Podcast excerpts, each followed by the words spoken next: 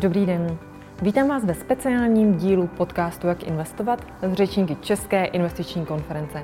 Jmenuji se Lenka Šánová a mým dnešním hostem je Štěpán Hájek, Analytics XTB.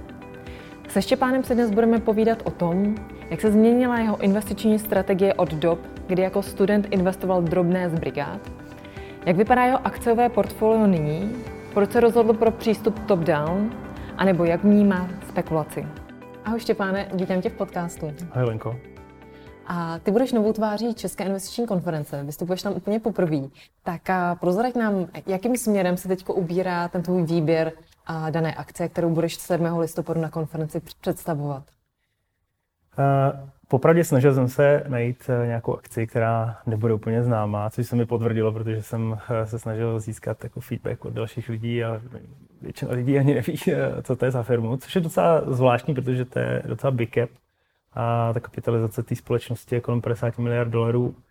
A protože eh, v podstatě mám takovou myšlenku, že teď eh, ty technologické akcie jsou relativně podhodnocené, tak jsem si bral vlastně softwarově cloudovou společnost, mm. která řeší pro společnosti z farmaceutického sektoru nějaké věci.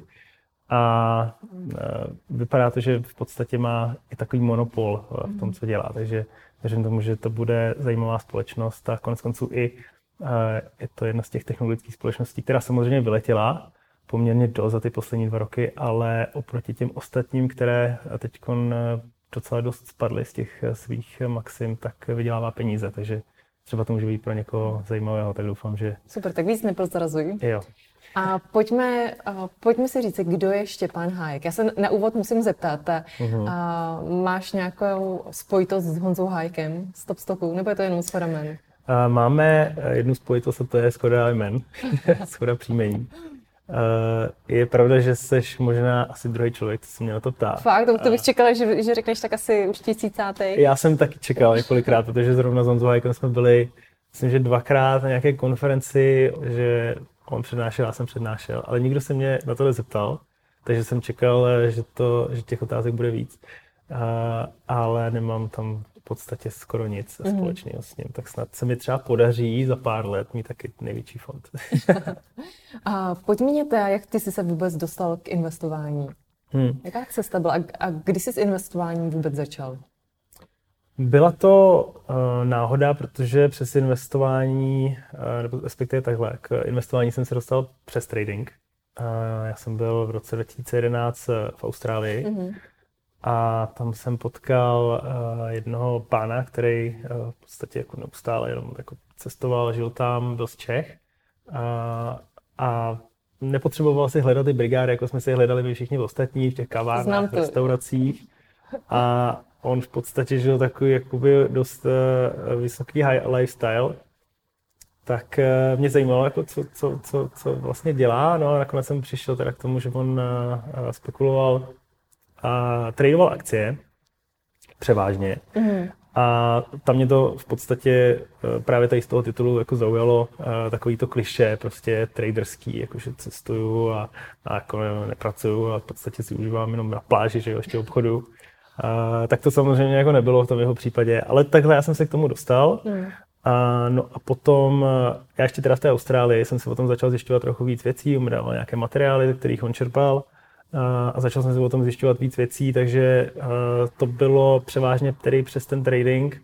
A pak, když jsem začal zjišťovat, jak vlastně to složitá disciplína, tak by se dalo říct, že jsem se dostal trochu více do toho investování. Mm-hmm. Takže to nebylo tak, že v Austrálii to, co jsi viděl na brigádách, tak by se použil k tomu investování? No v Austrálii to jsem viděl na brigádách, tak jsem všechno utratil v těch klubech v Austrálii. Takže tam asi jsem toho moc neušetřil, tam si přiznám, jako, že jsem spíš všechny ty peníze, které jsem měl na šetření, protože mi bylo kolem 20, 20 19-20 let mi bylo. Takže tam eh, vlastně jsem eh, skutečně jako všechny ty peníze, které jsem měl našetřený z různých brigád ještě z eh, vlastně České republiky, tak tam jsem v podstatě utratil. Jo, ale je pravda, že nějaký první peníze, které já jsem in, dal do toho tradování, mm-hmm. tak byly už vlastně i ten další rok, jak jsem se vrátil v roce 2012, a okamžitě v podstatě pro mě byla jediný, jediná možnost jako začít tradovat a jako zkusit to a když to dokázal on, tak to přece udělám taky. A, a když jsi vzal teda ty první peníze na ten trading? No bylo to, byla to nějaká část toho, co mi zbylo.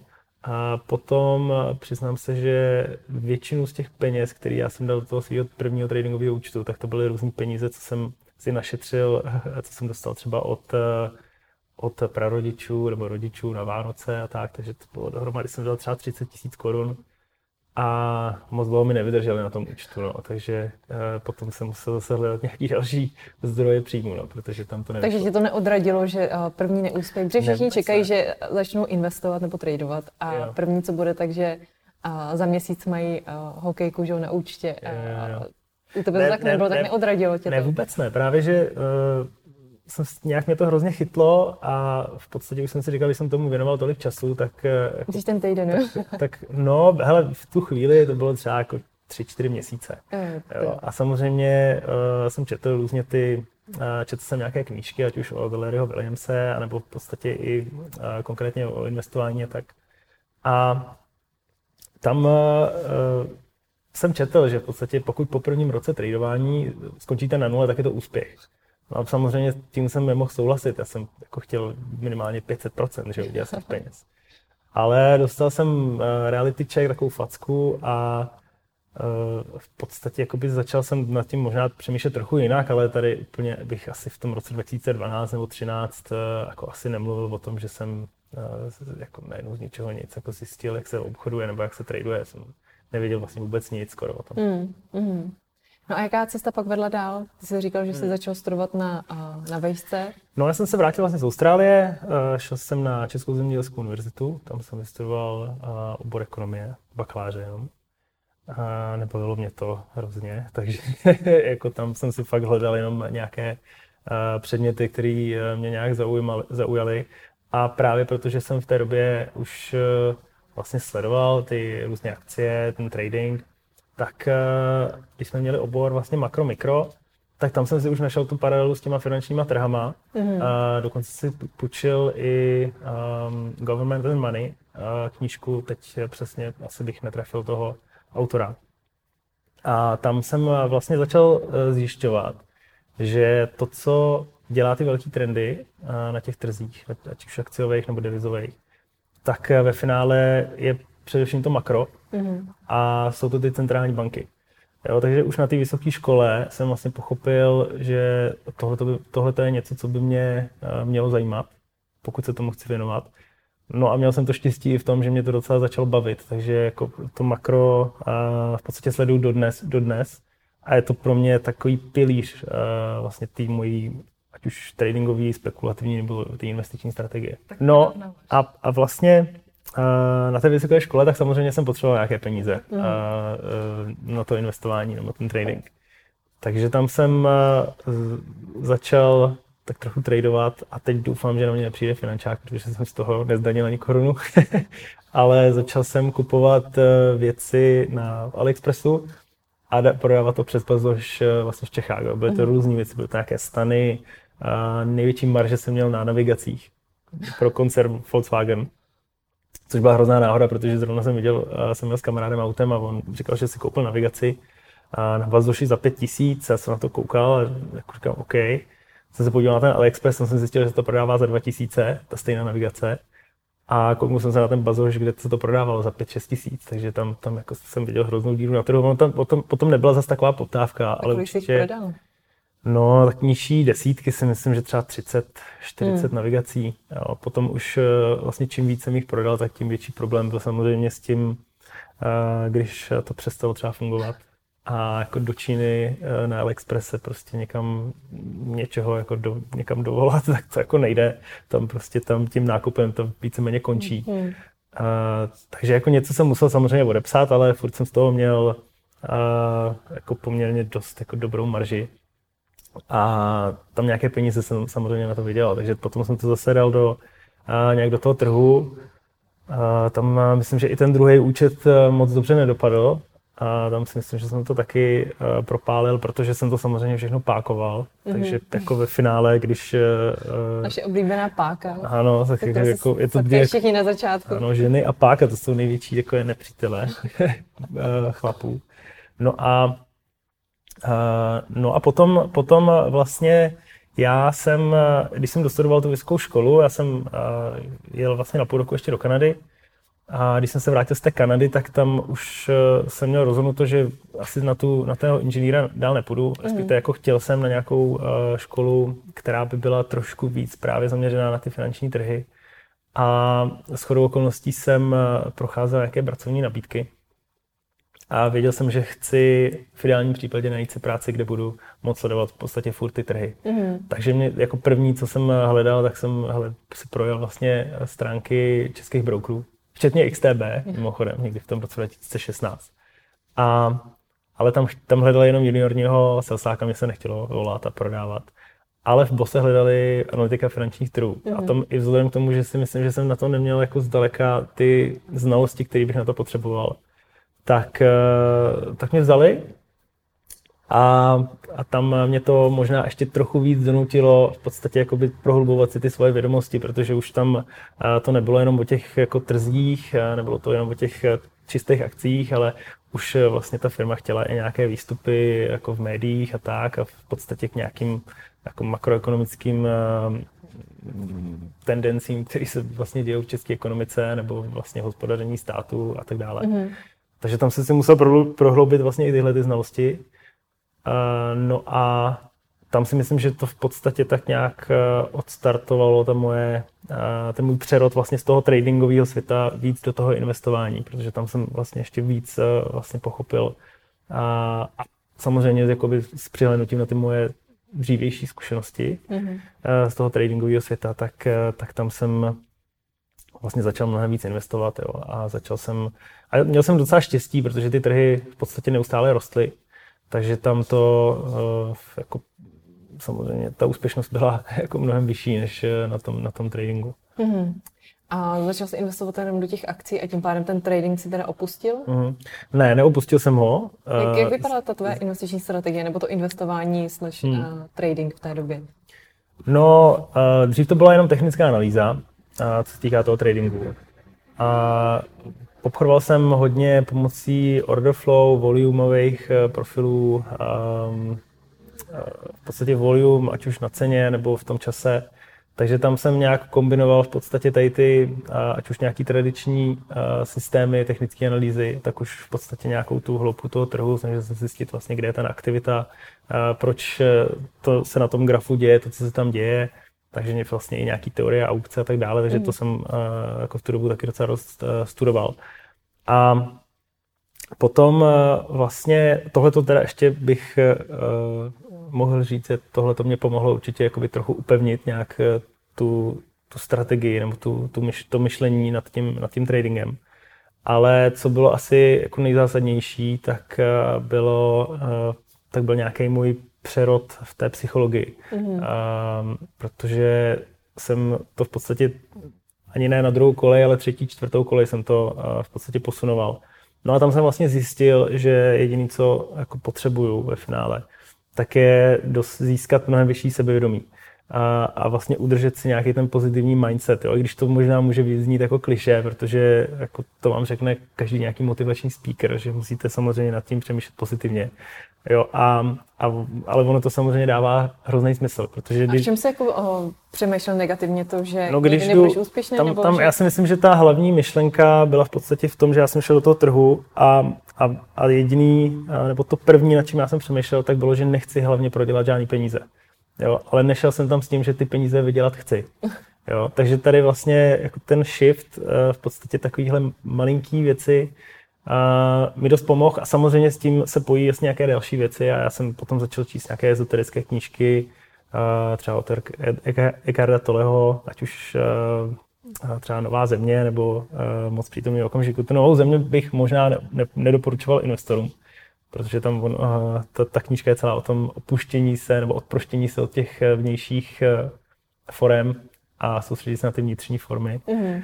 Uh, ale jako jsou tam hrozně dobré myšlenky, už ve finále jako samotná ta meditace je něco, co si myslím, že by mohlo, nebo že pomůže jako bez pochyby každému, protože to je přesně ten moment, kdy člověk je jako primárně v tom přítomném okamžiku a, a s tím, že si stanoví v podstatě ty cíle, tak, tak ten, ten přítomný okamžik je v podstatě jenom ten prostor, jako k dosažení toho cíle. Mm-hmm. Jo, a jako samozřejmě potom uh, už jako záleží na hodně jako v dalších věcech, jo, kde, aby se nějakým způsobem dali dohromady. Ale což samozřejmě nic nemění na tom, že když jsem odcházel z právě té bosy, tak uh, jsem tam dostal takový, jako, řekl bych, že docela zajímavý odstupný, plus nějaký peníze, které jsem měl našetřený, plus něco, co se mi podařilo teda v té bose ještě jakoby vytradovat, takže tam jsem byl uh, v nějakém mírném zisku a, a přišel covid, takže přišel obrovský výprodej na těch akcích a právě protože jsem sledoval to makro a dávalo mi eh, hrozně smysl, když eh, ta americká centrální banka přišla s těma stimulama, se kterými přišla, eh, ať už to QV nebo ty úrokové sazby, tak jsem si v podstatě říkal, že tam jako musí být teď hrozný upside, jako minimálně nějakých jako 6-9 měsíců mm-hmm. na těch akcích. Takže já jsem si tím lámal hlavu asi nejméně, co jsem mohl koupil jsem Apple, Google, koupil jsem Amazon, a koupil, pak jsem dal hodně velkou část do S&P a jako, že ten zbytek už je historie, no, takže tam potom, jako držel jsem to docela dost dlouho, a všechny ty pozice uh, jsem neuzavřel, ale velkou část z nich jsem uzavíral v září 2021, hmm. kdy zase jsem si vyhodnotil uh, v podstatě, že ta makro situace se jako v důsledku té inflace začíná měnit. Očekává se, že americká centrální banka začne minimálně jako naznačovat, že bude ukončovat všechny ty svoje stimuly. Což se nakonec ukázalo, že jsem nenačasoval dobře, ale to časování trhu asi nikdo nedává úplně mm-hmm. dokonale. A No a pak jsem se samozřejmě, jako od té doby se soustředím možná trochu víc na ty makro, uh, makro trady. Uh, já tomu říkám, že to je spekulace, pro někoho to může být možná investice. A v tu dobu jsem eh, trefil zase, že jsem eh, zašortoval, a bylo to vlastně na poput Michaela Barryho, který, eh, který vlastně zašortoval americký státní dluhopis, mě to dávalo hrozný smysl, protože ty výnosy byly furt relativně nízko, nějakých 1,4% v případě těch desetiletých splatností. A samozřejmě s tím, jak Fed, nebo já jsem od něj očekával, že začne v podstatě dělat naprostý opak toho, co, co tedy dělal od toho roku 2020, tak samozřejmě tohle to muselo mít eh, dopad na ty výnosy z těch eh, amerických státních dluhopisů, že budou růst a samozřejmě bude klesat ta cena. Takže to je další věc, která se mi, jako, to jsou dvě relativně velké věci, které se mi povedly. A může to být náhoda, ale já si myslím, že jsem byl ve správném místě, ve správný čas a, mm-hmm. a šel jsem tomu uh, docela naproti. Takže tohle to je asi nějak to, co se mi vlastně víceméně jako nejvíc povedlo mm-hmm. v, tom, eh, v tom investování a v, tom, eh, v té spekulaci. I když eh, zase ty výnosy, teda nebo ten, ty americký státní dluhopis se tomu uzavřel příliš brzo mm-hmm. a uzavíral jsem to, když ten výnos z těch desetiletých splatností byl asi na 2,1% a teď je 3,5, no, mm. takže, takže teď jsem zase na té druhé straně. Jasně. A ty jsi zmiňoval nějakou meditaci a mm-hmm. stanovení si cílů. Tak jak třeba ten tvoje, to tvoje investování funguje, tak že si dáš 10 minut nějaké mm-hmm. a hluboké meditace, a nastavíš si nějaký cíl a pak když teprve a dělat nějaké rozhodnutí? Uh, no, ona ta meditace ani nemá zase tak moc společného s tím investováním. To v podstatě jsem si, jako naučil jsem se takový habit, že jako to dělám každý den. Teď už se přiznám, že jsem to zase, zase asi týden nedělal ty meditace, ale s přítelkyní vždycky meditujeme každý ráno, tak jako 10-15 minut. A mm, myslím si, že to je taková jako spíš očista v podstatě té mysli od nějakých jako nepodstatných věcí a, a pomáhá mi to především v tom, jako soustředit se na ty věci podstatné, na ty důležité, kterým, kterým jako chci věnovat uh, během toho dne pozornost. A možná, možná, a možná nejvíc jakoby tady z toho je to v podstatě nějaká eliminace toho, toho strachu nebo toho zbytečného stresu jako nad věcma, který jako stejně nedokážu ovlivnit. Já stejně nevím, jestli ta akcie A, B prostě půjde nahoru nebo dolů. Jo? Jediný, co já můžu ovlivnit, je v podstatě nějaká moje příprava, No a potom samozřejmě jakoby řízení nějak toho rizika, ať už to budu ředit, nebo budu si mm-hmm. jako snižovat tu průměrnou cenu a tak. No. Takže, mm-hmm. uh, takže ta meditace je nějakým způsobem uh, můj zvyk, který jako každý den nějak jako dělám jako úplně nezávisle na tom, jestli to je moje příprava na investice nebo není. No a uh, nevím, jestli mám úplně nějakou vyloženě přípravu každý den. Uh, jako vím, které věci sleduju, sleduju různý ukazatele, ať už jako v těch finančních podmínek, jak se uvolňují, utahují, a positioning v podstatě velkých institucí. A do toho mě zajímá, jak se chová retail, a co všechno se vykládá teď trh. Jakým a kde třeba ty informace konkrétně čerpáš? Tak no my máme, máme Nějakých, nějakých pět, pět takových bodů, které ty si před uh, nějakým investičním rozhodnutím uh, hledáš. Mm-hmm. A ideálně ne asi všichni mají uh, k dispozici Bloomberg, tak kdyby se mohl říct i nějakou alternativu, kde podobné informace uh, člověk může najít. Uh, ne, takhle. Uh, pro mě je v podstatě nejdůležitější ta big picture na, tom, uh, na těch trzích. Uh, já hodně poslouchám podcasty od uh, uh, makro, jak se jmenuje, Real Vision mm-hmm. a pak ještě Blackwood Macro, myslím, mm-hmm. že se jmenuje ten podcast. A tam si v podstatě přesně zvou tady ty lidi, kteří uh, hodně mluví právě především o té, o té makrosituaci, jak se ta makrosituace mění, co má na to vliv. A tam v podstatě vždycky získám jako nějakou další myšlenku, která buď mi zapadá jako do toho mýho celkového myšlení nad tím trhem, anebo ne. Uh, můžou to být tak uh, porovnání v podstatě nějakých kreditních spreadů, můžou to být nějaké uh, výnosy v podstatě na nějakých triple B um, dluhopisech uh, ve Spojených státech. Jo. Takže tady to jsou v podstatě takový kousky skládanky. Nevím, jestli úplně jeden je důležitější než ten druhý, uh, ale jako ve finále, jako teď konkrétně tady v ten rok, tak určitě nejdůležitější je, je centrální banka, takže Fed a jako sledovat eh, v podstatě je to možná jako složitý, já nevím, jestli na to existuje nějaký ukazatel, jo, ale sledovat v podstatě, co si myslí ten trh a co si myslím já o tom trhu, co si o tom trhu myslí ty velké instituce, což se dá třeba vysledovat. A podle eh, čeho usuzuješ, co si myslí ten trh? Ten trh, eh, to je hodně subjektivní, no. To je hodně subjektivní, protože uh, jak to říct, no, eh, ten trh, eh, když třeba se podívám na inflaci, která byla zveřejněná v září mm-hmm. ve Spojených státech, tak v podstatě to bylo druhý zveřejnění potom, co ta inflace dopadla velice pozitivně a znovu se očekávalo s přihlednutím na všechny ty ostatní vlivy, ceny benzínu, komodit, bydlení, mm-hmm. a ceny domů a tak dále. Takže tohle všechno v podstatě nějakým způsobem podporovalo ten narrativ, že ta inflace bude zase znovu klesat. A na těch trzích bylo evidentní, že oni se předbíhají a oni to dělají hrozně často. Že se předbíhají v podstatě už před tím samotným zveřejněním. Takže tam bylo jasný, že ta inflace, pokud nedopadne dobře, tak to bude extrémní zklamání pro ty trhy, protože oni v podstatě vložili tu důvěru v to, že ta inflace vlastně bude na tom dobře. Jo. Takže uh, je to, neexist, nejde to, nejde to asi nějak jako komplexně říct, uh, jako co si myslí ty trhy, je to v podstatě jako extrémně subjektivní názor, mm-hmm. uh, protože uh, je to v podstatě z těch mých zkušeností, jo, který já jsem tam na tom trhu nabral, co všechno sleduju. Jo, takže tohle to si myslím, že je uh, asi, asi to nějaký formování si toho názoru, co si pravděpodobně asi myslí ten trh, a jak na to nahlíží nějaké velké instituce, což se dá třeba sledovat z různých rozhovorů na CNBC, na Bloombergu, kam chodí vlastně ty portfolio manažeři těch institucí. institucí. Na Bloombergu jsou nějaké jako ukazatele, které ukazují v podstatě, jak, jak jsou na, jaký je ten positioning těch velkých institucí.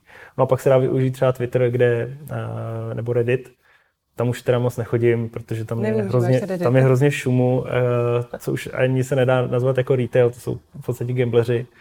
Ale eh, ten retail, to, jak to vidí ten retail, se dá dobře vidět na Twitteru.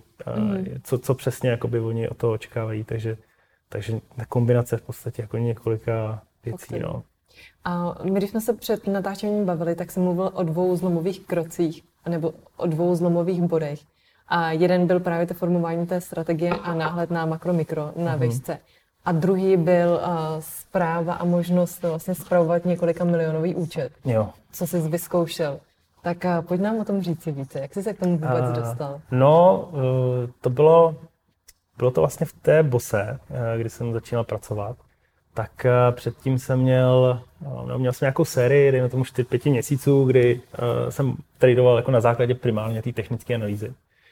A tam jsem měl jako relativně dost velkou úspěšnost. Myslím, že třeba nějakých 80% obchodů jsem měl ziskových a, a 20% ztrátových a to jsem měl víceméně uh, jako v poměru jedna jako jedný, takže jsem jako nepouštěl nějaký obrovský ztráty a nebral nějaký malý zisky. Mm. Takže jako fakt jsem uh, dokázal, ten, dokázal odhadnout, kam ten trh jako půjde v, na základě těch, eh, té technické analýzy, uh, nebo primárně toho order flow a ten volume profile jsem používal.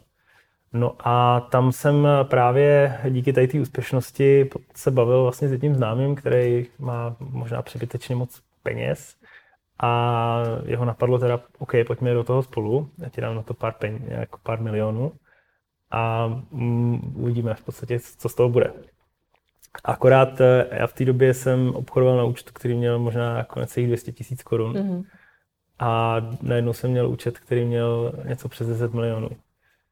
Takže tady jsem dostal jako hroznou facku zase do sebevědomí, protože jsem nebyl schopný se jako rozhodnout racionálně jako na základě těch myšlenek, který jsem v podstatě aplikoval na ten menší účet, tak jsem je nedokázal přenést na ten větší účet. Mm-hmm. A v podstatě jsem se tam plácal asi dvě a, dva a půl měsíce, tři měsíce. A udělal jsi vůbec nějaký obchod? Účtem. Nebo?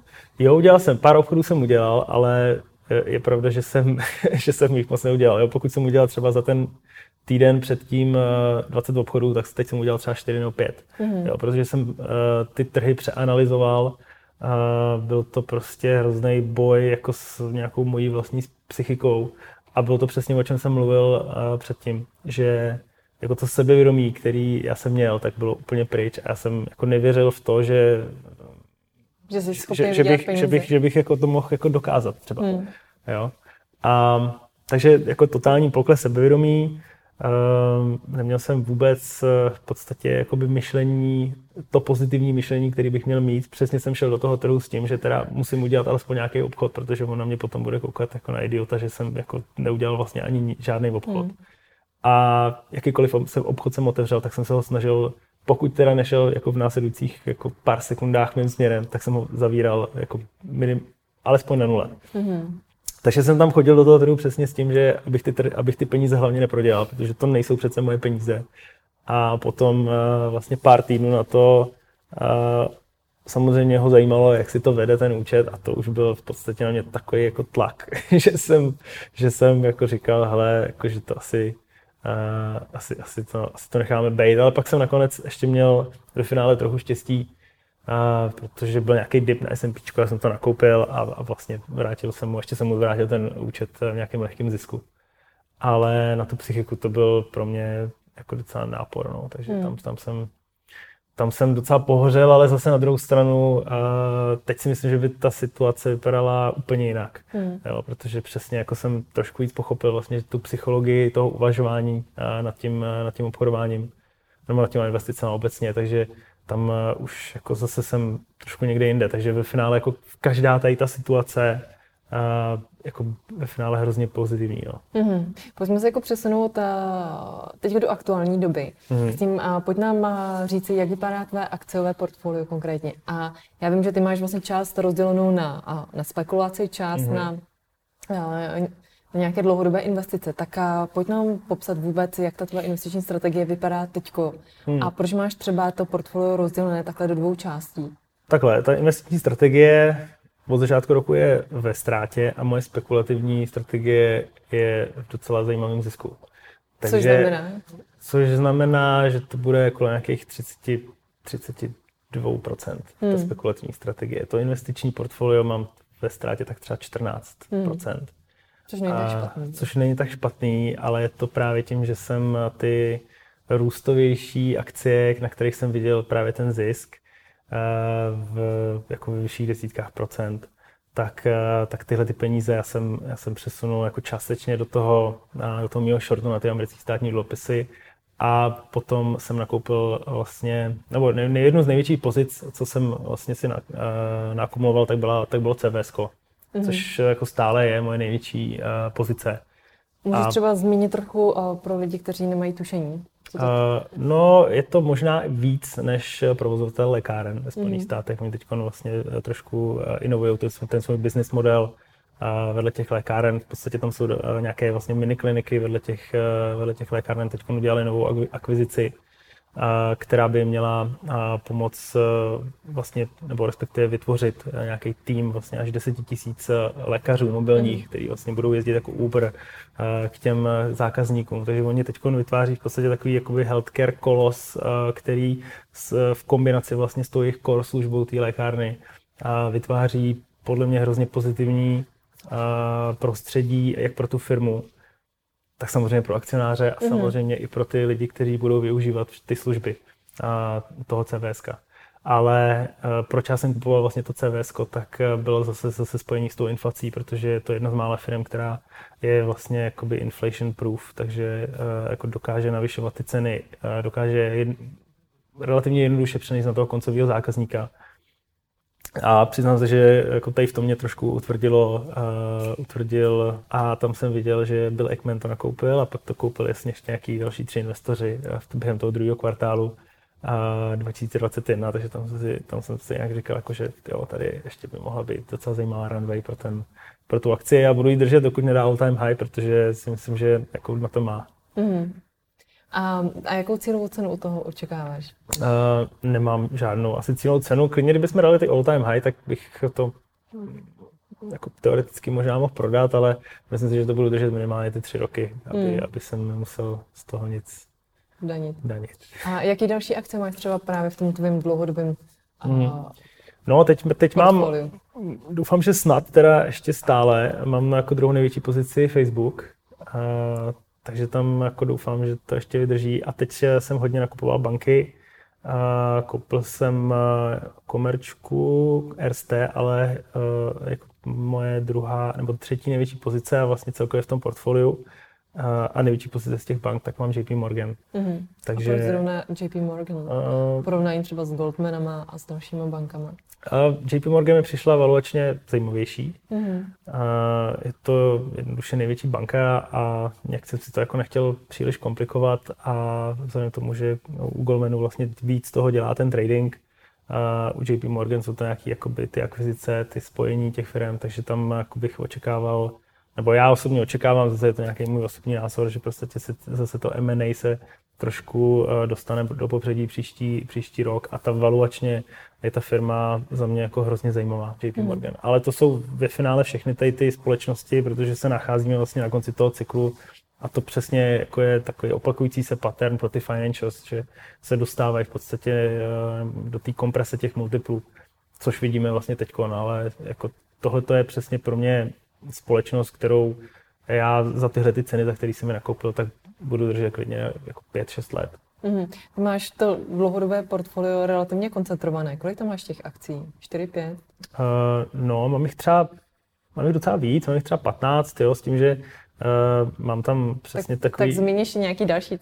Mám tam Palantir, mám tam Palantir, Upstart, mám Twilio. Uh, koupil jsem si vlastně Twilio Právě protože už eh, bylo, už bylo, hrozně zbyt, bylo hrozně zbytý. A tak bylo líto, jo? Nebo? Tak mi jich bylo líto a, a nakoupil jsem si je. A hlavně ten produkt se mi hrozně líbí.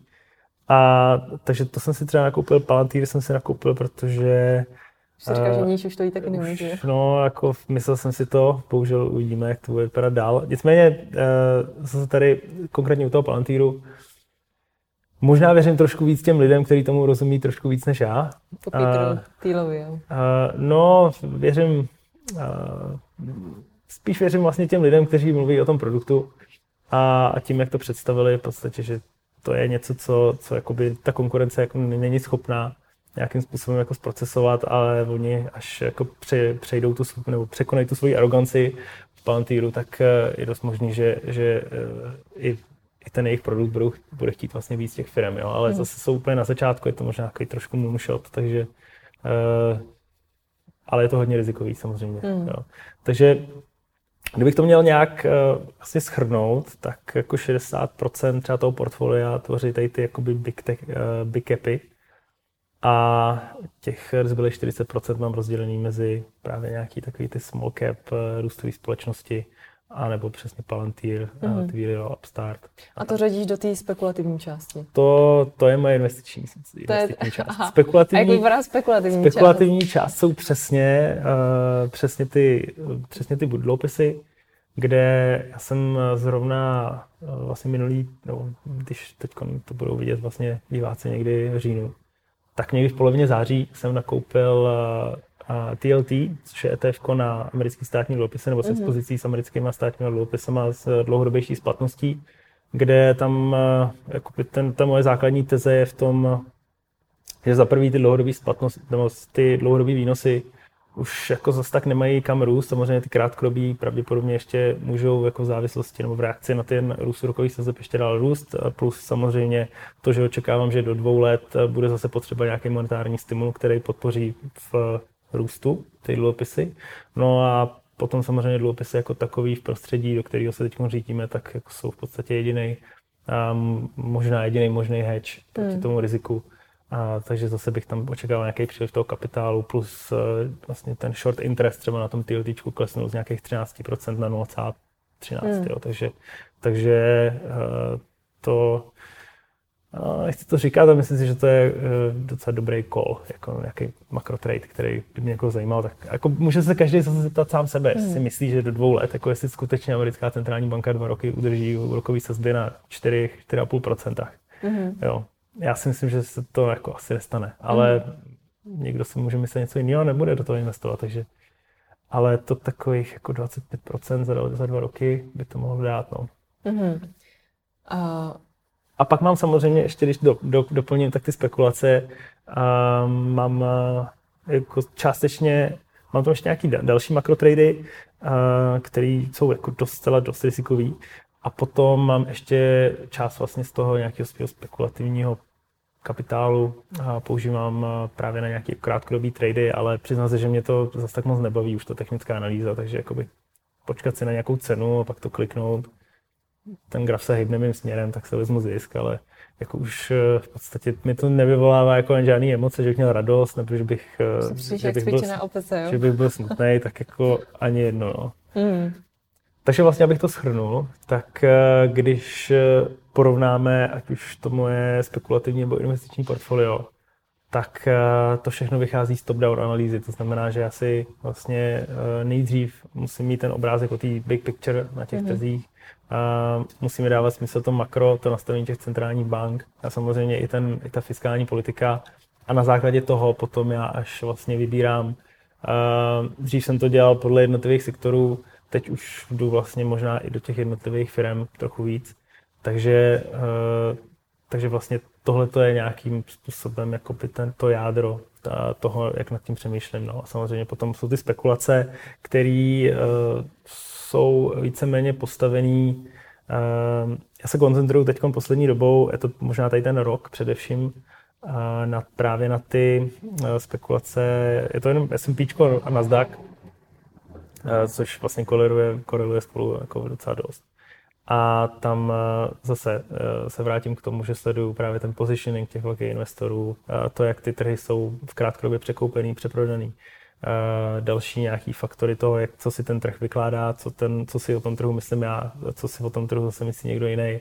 Uh, takže tady se snažím jako nějaký krátkodobý pohyby na, na těch trzích uh, v horizontu jako pár dní, mm-hmm. a pár dní nějakým způsobem jako chytit. Jo. Ale třeba když se vrátíme, jak jsem se bavili o té americké inflaci, mm-hmm. tak tam jsem shortoval S&P za 4100 a bylo mi jasný, že pokud ta inflace dopadne skutečně jako pod ten konsenzus, to znamená, že dopadne líp, teda než se, se pod ní očekávalo, tak, tak mi bylo jasný, že tam to budu muset jako zlikvidovat, tu akci, mm. a teda tu, tu pozici mm. s relativně jakoby vysokou ztrátou, jako v řádech jako pár procent toho mhm. portfolia. Mm. A, no a to se naštěstí nestalo, takže tam jsem tam jsem nakonec na tom něco vydělal. No. Hmm. A když se oboru zdáme teď do konkrétních těch sektorů, tak třeba Um, kde vidíš největší potenciál, dejme tomu koncem roku? Hmm. V jakých sektorech uh, bys doporučil brouzdat? Uh, no, já upřímně bych určitě koukal po těch technologických akcích, uh, právě proto, že tam jsou kompresované docela ty, ty multiply. A ty valuace začínají být hodně zajímavé na některých těch, mm. některých těch společnostech. Ale pokud někomu bylo špatně teď při těch propadech, který jsme viděli a nechce, aby mu bylo špatně dál, tak bych zase si to moc nekomplikoval, protože ať už v tom sektoru vlastně zdravotnictví nebo v sektoru energeti- energetiky, tak furt se dají najít společnosti anebo ETFK, s, který nejsou jako nějakým způsobem extrémně nadhodnocený a když už se bavíme o tom zdravotnictví nebo o tom health, nebo o tom té energetice, tak to jsou v podstatě jediné dva sektory, které vlastně v době recese mm-hmm. nebo v době nižšího ekonomického zpomalení dokážou navyšovat ty zisky. Jo? A přesně u těch ostatních všech společností, ať už to jsou consumer staples nebo nějaké další sektory, které jsou trochu víc navázané na tu cykličnost ekonomiky, tak když se na to podívám vlastně obecně, tak ty očekávání těch zisků na letošní rok a na ten příští rok absolutně neodpovídají tomu, co si o tom myslí většina ekonomů, co si o tom myslím já, co si mm-hmm. o mhm. tom ve finále myslí americká centrální banka, protože ona potřebuje, aby ta ekonomika nějakým způsobem výrazněji zpomalila. A pokud má zpomalit ta ekonomika, tak samozřejmě zpomalí i ty zisky. A tady já bych se ještě obával toho, že přijde ještě teď další nějaký sekundární efekt toho výprodeje, nějaká další noha toho medvěda, eh, která bude právě eh, nebo to, tím katalyzátorem toho budou právě negativní revize těch zisků, které se začínají dít už vlastně teď. Takže eh, vlastně je to všechno očekávání a ty trhy teď očekávají, že to bude ještě docela rosy, jo, teď k konci roku nebo ještě ten příští rok, takže já kdybych eh, Kdybych nechtěl, aby mi eh, se objevily nějaké další vrázky na čele, tak bych určitě šel do té energetiky nebo do toho zdravotnictví. Mm. Mm. Třeba tak, to CVS, já si myslím, že tam je docela zajímavý takže, takže lidi, kteří drží nějaký mm, a růstovky, tak mají počítat s nějakými dalšími ještě propadama. Minimálně do konce roku. Záleží jak jaký, no, ale asi bych si tomu úplně zase tak nedivil. Já si myslím, že teď někdy v, té, jako v tom třetím kvartálu zase uvidíme nějakou bear market rally, protože eh, ve finále to, co už teď odkomunikuje americká centrální banka, mm. tak hmm. už bude víceméně započítáno. Mm. A pokud nedorazí nějaký extrémně negativní makrodata, tak eh, mm. tam je docela dost velký prostor na nějaký překvapení pozitivní, takže tam bych jako se očekával, že by se mohlo odehrát něco podobného právě mm. jako v tom srpnu. Mm. XTB máš eh, Jaroslava Brichtu za kolegou. Mm. Ten eh, v loňském roce vlastně přenášel na České investiční konferenci, ty budeš mluvit tento rok. Já vím, že Jarda se trošičku stáhnul z toho veřejného dění, protože chci se soustředit na rodinu. Mm. A jak ty bys třeba porovnal ten svůj investiční styl k tomu investičnímu stylu a Jardy? Mm. Protože já jsem s Jardou natáčel, tuším, rok na zpátek a taky rozhovor, kde mluvil o té své investiční strategii, konkrétních akcích a i o investicích do krypta, a kterému, které se mu hodně vydařilo. Mm. Tak jak ty bys třeba porovnal ten svůj investiční styl s jeho? Co jsem se bavil s Jardou, nebo ve finále poslouchal nějakého ty podcasty, mm. uh, anebo ty jeho ranní videa, které vlastně natáčí každý den, tak uh, je, je vlastně evidentní, že ten jeho styl je dost odlišný právě v tom, že on chce koupit firmy, kterých bude držet v ideálním případě celý rok. Nebo celý život, pardon. celý život. A to uh, nevím, jestli je úplně můj případ a možná je to právě proto, mm-hmm. protože jsem nebyl ve správný čas na správném místě, když krypto stálo desítky dolarů třeba a teď už stojí tisíce. A nemám... Mimochodem máš nějaký krypto nakoupený? Mám Cardano, mám, mám Solanu a možná mám ještě nějaký Bitcoin, ale já jsem se zakázal na to koukat. Takže, takže se na to kouknej za 20 let, takže, takže se, trošku takže, No, myslím si, že už za tři roky to bude docela... Na nulu, jo? no, doufám, že jsem ne. A ale furt jako v případě toho Cardana tam furt mám jako docela dost uh, solidní zisk, protože mm. jsem to kupoval za jako setiny, tisíciny, možná centů. A uh, kdybych se měl vrátit vlastně k tomu Jardovi, tak uh, určitě jakoby ten největší rozdíl mezi náma je ten, že mě zbaví ty spekulace, mě baví vlastně zjišťovat, proč ten trh jde tam, kam jde a na základě čeho by se mohl hnout nějakým směrem. Mm. A tohle Jardu vůbec nezajímá, pro ně je to vlastně nějaký šum, je v podstatě jenom divákem a já jsem tím, uh, tou, tou součástí toho, toho systému nebo toho ekosystému, mm. který uh, na základě nějakých věcí se prostě hýbe každý den někam. Uh, takže tam bych řekl, že je nějaký asi náš uh, jako zásadní rozdíl mm. jako v tom, jak nad tím přemýšlíme. Ale říkám, možná je to právě tím, že už jako on potřebuje alokovat kapitál, který jako bude mít na celý život. Já naopak jako potřebuji ještě jít trochu většího rizika, abych, eh, se právě tady k tomu kapitálu dostal. Já vím, že Jarda každé ráno natáčí ranní briefing na mm-hmm. YouTube. A ty máš týdenní videa, pokud mm-hmm. vím. Mhm. Tak o čem většinou mluvíš? No, mluvím tam ve finále o tom všem, co jsme se tady bavili. Je to především nějaký můj pohled na to makro a mm-hmm. na ten, na tu big picture jako takovou na těch trzích. Co mě vlastně zajímá, tak je jakým způsobem by mohly nějaký katalyzátory potenciální mít vliv na ten trh a, a samozřejmě jakoby kam ten trh by mohl z nějakého důvodu jít. Takže a, a pak je to samozřejmě jako o tom makru a o tom náhledu na ty centrální banky, plus teda jako občas si vyberu nějakou zajímavou věc, v podstatě ať už v případě nějaký akvizice, když třeba CVS koupil ten Signify Health, tak tam jsem to nějakým způsobem částečně rozebral a eh, je to, je to taková příprava, nebo alespoň doufám, že to je dobrá příprava pro ty investory nebo tradery nebo spekulanty a pro ten následující týden, aby získali nějaký, uh, nějaký nový úhel mm-hmm. pohledu třeba na ty trhy. Je to určitě i pro začátečníky, uh, protože jako snažím se tam vysvětlovat nějaký ty základní koncepty, ty základní dynamiky a tendence na těch trzích ale věřím tomu, že i někdo, kdo ty, ty trhy sleduje jako další dobu, tak se tam aspoň doufám něco najde. Uh-huh. A jak jsme na začátku zmínili, tak ty jsi mm, relativně nová tvář XTB. Tak co uh-huh. máš konkrétně v XTB na starosti? Kromě uh, je toho, že uh, jsi teď mediální tváří, takže a, a, a na mě vyskakuješ z každého článku o akci nebo... Na... Tak to marketing dělá dobrou práci teda. No dělá, no zrovna dneska jsem na tebe narazila ve Forbesu, tak... No vidíš, toto já jsem ani nevěděl, že tam jsem, ale uh, je to přesně tak, jak říkáš. Uh, v podstatě mám na starosti nějaký uh, jako styk s médiama nebo nějakou komunikaci s nimi, samozřejmě propagaci právě přes ty média XTB. A potom samozřejmě je tam ještě nějaká jakoby interní uh, složka jako té mojí práce, což uh, někdy mi občas napíše nějaký klient, uh, řešíme nějakou věc na těch trzích, mm-hmm. ať už je to nějaká akcie nebo cokoliv no a pak samozřejmě občas natočíme nějaká videa a pak tam máme ještě teda živé vysílání, třeba zasedání americké centrální banky nebo zveřejnění inflace, většinou teda zase americké. A, takže tohle to vlastně řešíme, řešíme ty živé vysílání, řešíme nějaký pravidelný content pro ty klienty, a, a, před, a potom teda eh, to, ten, to spojení s těma médiama a nějakou tu propagaci sebe. Štěpán je super, tak já ti moc krát děkuji za rozhovor.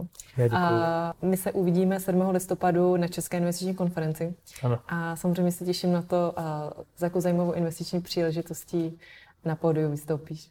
Díky.